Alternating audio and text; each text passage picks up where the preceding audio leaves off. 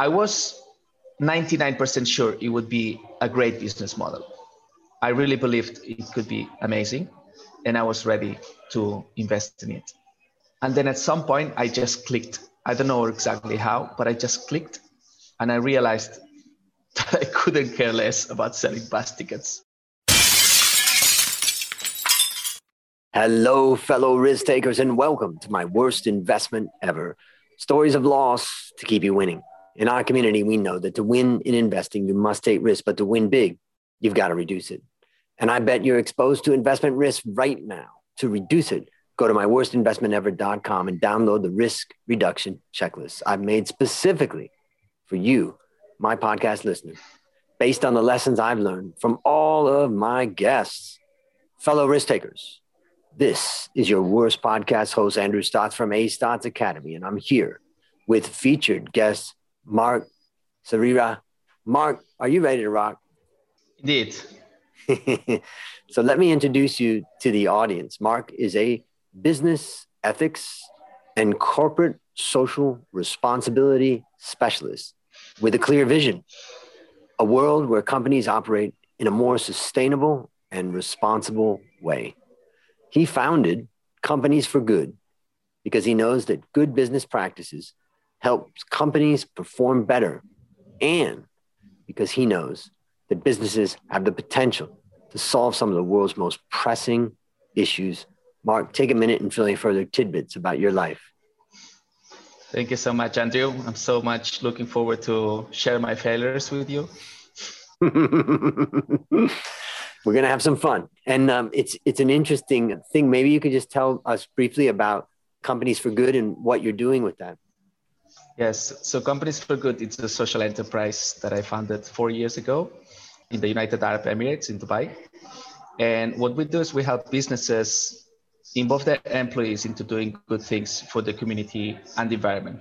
So it's all about getting people involved into doing good, and that could be in the shape of planting trees, cleaning up a beach, supporting refugees, uh, interacting and empowering children with special needs. So a wide range of initiatives that really make sure that employees have the opportunity to contribute to a greater world. Hmm. And it's interesting when I read read your bio and looked at what you're doing.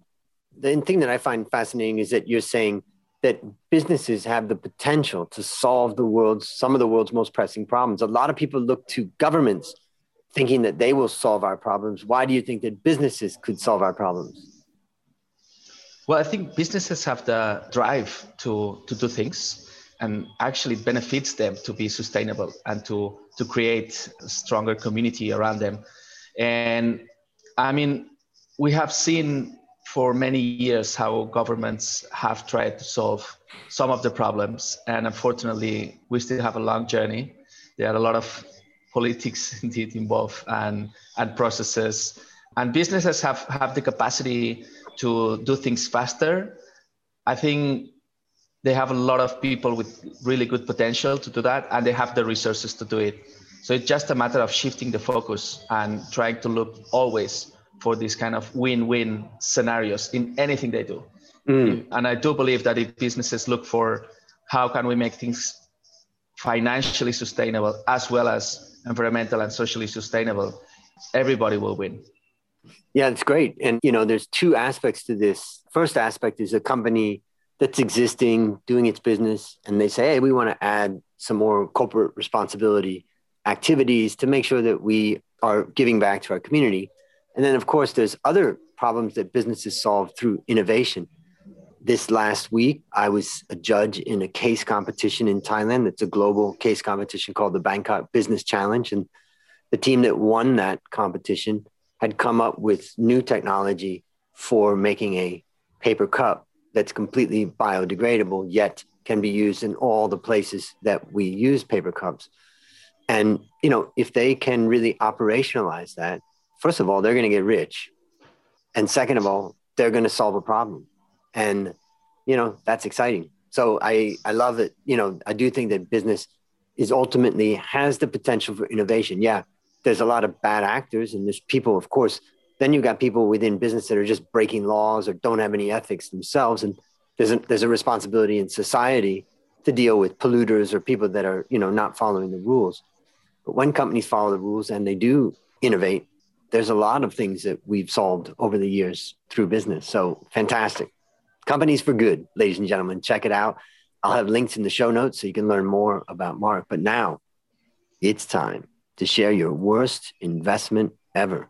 And since no one ever goes into their worst investment thinking it will be, tell us a bit about the circumstances leading up to it and then tell us your story.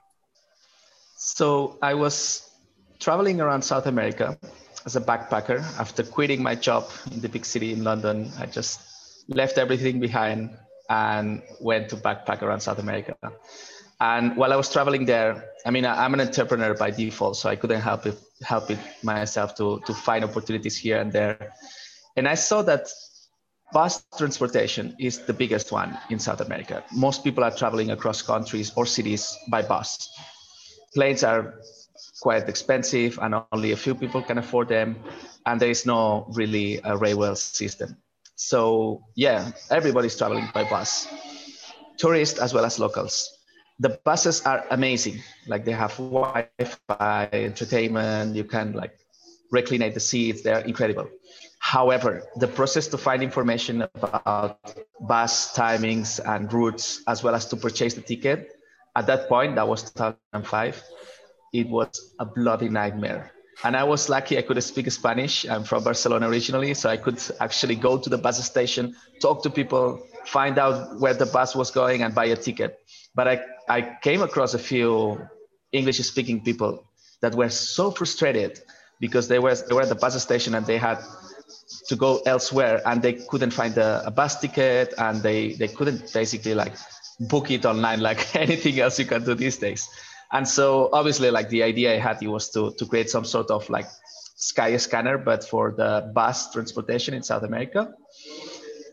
And I spent like a year working on it. I did a lot of cool things. I had an amazing website, an amazing name, the coolest logo. I started talking with loads of bus companies and sharing with them my idea of selling their bus tickets online and they loved it, of course, because it was it, it meant more business for them. And yeah, I traveled there again sometime later to negotiate the rates. So I did pretty much everything that needed to be done in order to to set up that business. Until I reached the point that I needed to put my full attention to it so it couldn't be like traveling and while developing a business idea. No i needed to dedicate myself full time. I needed to create a team and i needed of course financial resources to make that whole business idea reality. And i was 99% sure it would be a great business model. I really believed it could be amazing and i was ready to invest in it. And then at some point i just clicked. I don't know exactly how but i just clicked and I realized that I couldn't care less about selling bus tickets. It didn't motivate me at all, even though I think it was a good business idea and I had to spend a year working on it. I just, I don't know, I couldn't care less. It was not my thing. I didn't want to be selling bus tickets. So that's my story. I completely failed because I chose to create a business that it was zero fulfilling for me. Mm. And how did you wrap it up? How did you, you know, end it? Well, I told the people I had involved on the journey that if they wanted to continue with my idea and with everything I created, they could do it. I told them that basically the truth that I realized that it was not meaningful to me, that the prospect of in five years' time, 10 years' time, having a great company that was growing and being successful in the sense of pure business but it was based on selling bus tickets to people was zero motivating to me and that i had yeah i had lost the motivation to, to really make it happen and that i really wanted to do something else something that was closer to my heart mm. and how would you summarize the lessons that you learned from this experience so the most important one is from the onset think about what kind of things motivate you what drives you as a person as an entrepreneur because it could be in personal life, but also in business. It doesn't really matter. Is what are the things that really make you wake up every morning and be excited? What is the kind of job that you would like to do that doesn't feel like you're working? I know it's a cliche, but it's so important. Like before spending time and money into anything, just spend some time thinking what, what will make you happy, what will motivate you. That's mm. the main lesson I would take out of this. I'm just curious, why didn't you think of that? Like, were you just so excited about the idea, or you've been exposed to startup and people say, oh, find a pain and solve it? You know, or what was it that kept you kind of blind to that until you were deeper into it? I think it's partly society we are born in a capitalist world, right? And it seems that you need to make money and be successful in order to be somebody. Otherwise, if you're just doing what you feel is the right thing and following your, your instincts, your heart, but you're not making money, then it seems you're a failure in society. And, and this is something that perhaps most of us, when we are when we grow up, we have it like as a as a backpack almost, you know, that we need to learn how to get rid of and also the the era we we were born that we have seen like the Mark Zuckerbergs and the likes and you know creating amazing startups out of the blue and, and being really successful. I think that also played a key role into into this kind of thinking. Mm. So maybe I'll summarize a few things I take away from it. The first thing is in the world of startup, we often talk about, you know, you got to solve a pain. And, you know, here you found a pain. However, there's more to it than that, right? First, you've got to find a pain, but you've got to make sure that it's a pain that the customer feels. You know, one of the questions is, why have they gone on so long with this? Maybe it doesn't bother them. It just bothers those few tourists that are frustrated. Then you have to find a pain that the customer feels and they're willing to pay for. Like solving that pain is valuable enough that they're willing to pay. And this is kind of the steps, but I'm going to add in the last step and that is coming from you, is that you got to find a pain that the customer feels that they're willing to pay for and that you want to solve. exactly, exactly. That's a very good summary. And to be honest, the first two points have been proven to be true hmm. because while I was developing my idea, in parallel, there were other people developing it. I found out afterwards. But during 2015, 2016, and 17, the type of companies that were selling bus tickets online in South America popped up like mushrooms. There are now like at least nine or 10 of them. Some of them really backed up by, by investment groups mm. and by startup accelerators. And they have raised millions to, to develop that infrastructure to, to sell bus tickets. Because I did some market research and it was huge, the potential. The amount of like millions of people every day taking buses or like using the bus as their mode, mode of transport and not having a system to buy it in an easy way from the convenience at home or from the mobile. And so the, the business case was there.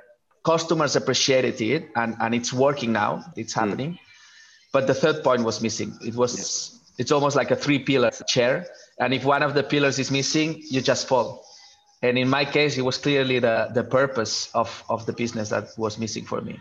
Mm and that that reminds me of the last thing that I take away is that there's like this there's this do or die point in any startup where it's like okay now this is going to get real. And for me and one of my startups that I failed at was when we got to the point that I realized oh I've got to raise like 3 to 5 million dollars to make this really work.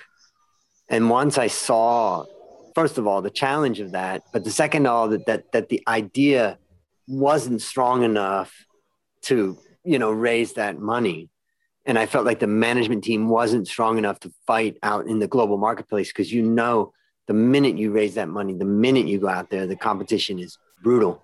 And so i think the lesson that i want you know listeners to take from this too is the idea that if you come to that decision point and it just doesn't feel right it's perfectly okay to walk away and you can see that even in Mark's case, though he said that there's other companies that have done the idea and they're big and they're backed by a lot of money, but I don't sense that Mark has any regret from walking away from that. And I believe that if it's not the right thing for you to do, walking away is the right thing to do. So would you have any other comment about that? Yeah, one, one last remark. As you were talking, it just came to my mind that yes, I'm happy I ran away because it was not the right thing for me. And now I have something that I really love and I really like. But also, I'm glad I did it. I'm glad I spent that year working on that business idea because it helped me realize what I didn't want. And shouldn't I had like if I didn't have spent all that time into that idea, who knows if now I would be thinking I should have done that. I could have built a business there. I could be rich. I, whatever. Like the point is, I think whenever you have a drive to do something, do it, but also listen to yourself if what you're doing is the right thing or not. But do it. Don't waste too much time thinking. Just learn by experience. And if you realize that it's not the right thing for you, that's fine. You move on. You try something else. But all that all that learning stays with you. Mm, yeah, it's a great point, and it's something that I always talk about when I talk to young people. Is also, you know, what I always say is they say, well, how did you become successful and all that stuff? And I say, I quit a lot. Mm-hmm. And, yeah. you know, like my point about that is that the only way that you're going to know if you really like something is to do it and, 100%. and try it, you know, and try 100%. it and see, as I tell my interns, if, if you leave this internship feeling like you do not want to be a financial analyst like me as an example that's gold I mean, imagine if you didn't learn that and you thought you tried to grad you when you graduated, you tried to get that job and you worked in it for three years and it sucked. You know, that's gold. And so I also realize in life that the one thing that we can have certainty about is what we're in.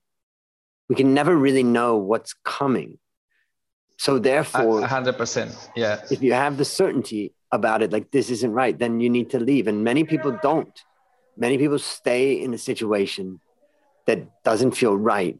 But because they don't know what else to do or what's going to happen, and we're talking about relationships, we're talking about jobs and all that stuff, they end up staying in it. So, my challenge to the listener here is once you realize that it's not for you, walk away. Just walk away. Absolutely. And it goes along with the saying, right? That is that you always regret the things you haven't done, not the things you have done. Mm. And so it's absolutely that. Whenever you have the opportunity to do something do it and then keep checking if that feels right for you and if you are enjoying it and if you're happy with it. And if you are fantastic carry on. And if you feel that it's not the right thing perfect. Take that learning and move on to something else until you find what you really enjoy. There's only one life. We need, we need to live it to the maximum. Exactly. Now the next question i want you to think about a young person who stumbles upon an idea like you did. Now of course you and I know that no experience is wasted if you're aware and you want to learn. But the truth is that, you know, we want to help young people to go from strength to strength and not have to go through a year of doing something that, you know. So, my question to you is based upon what you learned from this story and what you continue to learn, what one action would you recommend our listeners stuck in a bus station in South America take to avoid suffering the same fate? Yeah, I would say one of the recommendations would be go to the market at the minute minute one. Like don't wait until everything is perfect. That's one of the mistakes I, I made when I was developing this idea of selling bus tickets. Yes, partly was not my thing, but partly I spent like a year building like the best website, and making all the partnerships and having everything ready. I even had like the social media channels and I, I hadn't even launched and I had like a Facebook page. It doesn't make any sense. What I did with companies for good, it was to take absolutely the opposite approach. So I created a website by myself, the dodgiest website you have ever seen. I had like a very dodgy logo. I I had nothing. I didn't. I didn't even have a trade license. I know legally I'm not allowed to say that, but you know it, it's past now. It was five years ago. But without having the basics, I went to the market and I started asking companies, in this case my potential clients, if they would have be interested in what I was offering.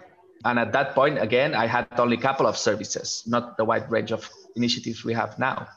I was telling companies, I have a tree planting and a beach cleanup would you be interested?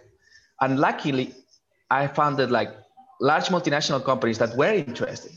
The first event we did it was with DHL. And I had to tell them, like, can I send you the invoice in a few weeks? Because I didn't have a trade license to, to raise the invoice, right? The second one was Kellogg's. And then came Standard Chartered. And then, so all these big brands kept coming. And I was able to improve my business and make it grow and basically build it while I was already having customers, proving the business concept, improving things, and having money as well, like having an income to survive, right? And mm. so that that was for me a huge learning from my previous mistake that I didn't apply the second one, and that I would recommend to every single entrepreneur or everybody who wants to set up like an idea. Go out there, test it, make it work, and keep improving it as, as you get feedback and as you yeah as, as you're running it rather than waiting you know one year in your garage or in yep. your office uh, trying to be perfect. Because then when you get out there maybe it's too late or maybe you're too tired or maybe you don't have any any money left in your pocket. Just action action. Get out there mm. do. That's my my my advice. so lady ladies and gentlemen this is golden advice from mark. You know go to the market now. You think about the birds the little baby birds in the nest not one of them was happy that they got kicked out of the nest they weren't ready but it was time to fly and just get out there and go to the market. Beautiful. Okay, last question. What's your number one goal for the next 12 months? We want to plant thousands of trees. Yeah, we have already planted 3,000 this year, and we want to reach to 10,000 by the end of the year. And by that, I don't mean like just paying some money and somebody else planting it. I mean like physically getting, you know, with our team of volunteers with our companies getting out there digging holes and like planting it to make the UAE much greener and to yeah to try to mitigate climate change because man this is like the the biggest threat we have upon us. And, and we, we really need to do something about it all of us. Teachers students businessmen governments everybody needs to really look at climate change because it's it's going to be a serious threat over the next few years Great. And for the listeners out there that want to learn more, I'll have links in the show notes so you can learn more about what Mark's doing and how you can get involved. Well, listeners, there you have it another story of loss to keep you winning. My number one goal for the next 12 months is to help you, my listener, to reduce risk in your life. So go to my worstinvestmentever.com right now and download the risk reduction checklist and see how you measure up. As we conclude, Mark, I want to thank you again for coming on the show. And on behalf of A Stotz Academy, I hereby award you alumni status for turning your worst investment ever into your best teaching moment. Do you have any parting words for the audience? Well, it's it's it's been a pleasure to to be here, and yeah, I hadn't I my my words actually are that it's good to look back and reflect on, on what you did well, what you didn't, and, and what the journey has been, and to be proud of all the achievements. Because thanks to this this interview, I look back four five, five years, and I hadn't done that in a while, and it feels good, and it feels like so much progress has been done, and yeah, I feel I feel fulfilled and happy after this interview. So thank you so much, Andrew. That's fantastic, and I know that the listeners have gained also and that's the beauty of the podcast. We all gain through it. So that's a wrap on another great story to help us create, grow, and protect our well fellow risk takers. This is your worst podcast host, Andrew Stotz, saying, I'll see you on the upside.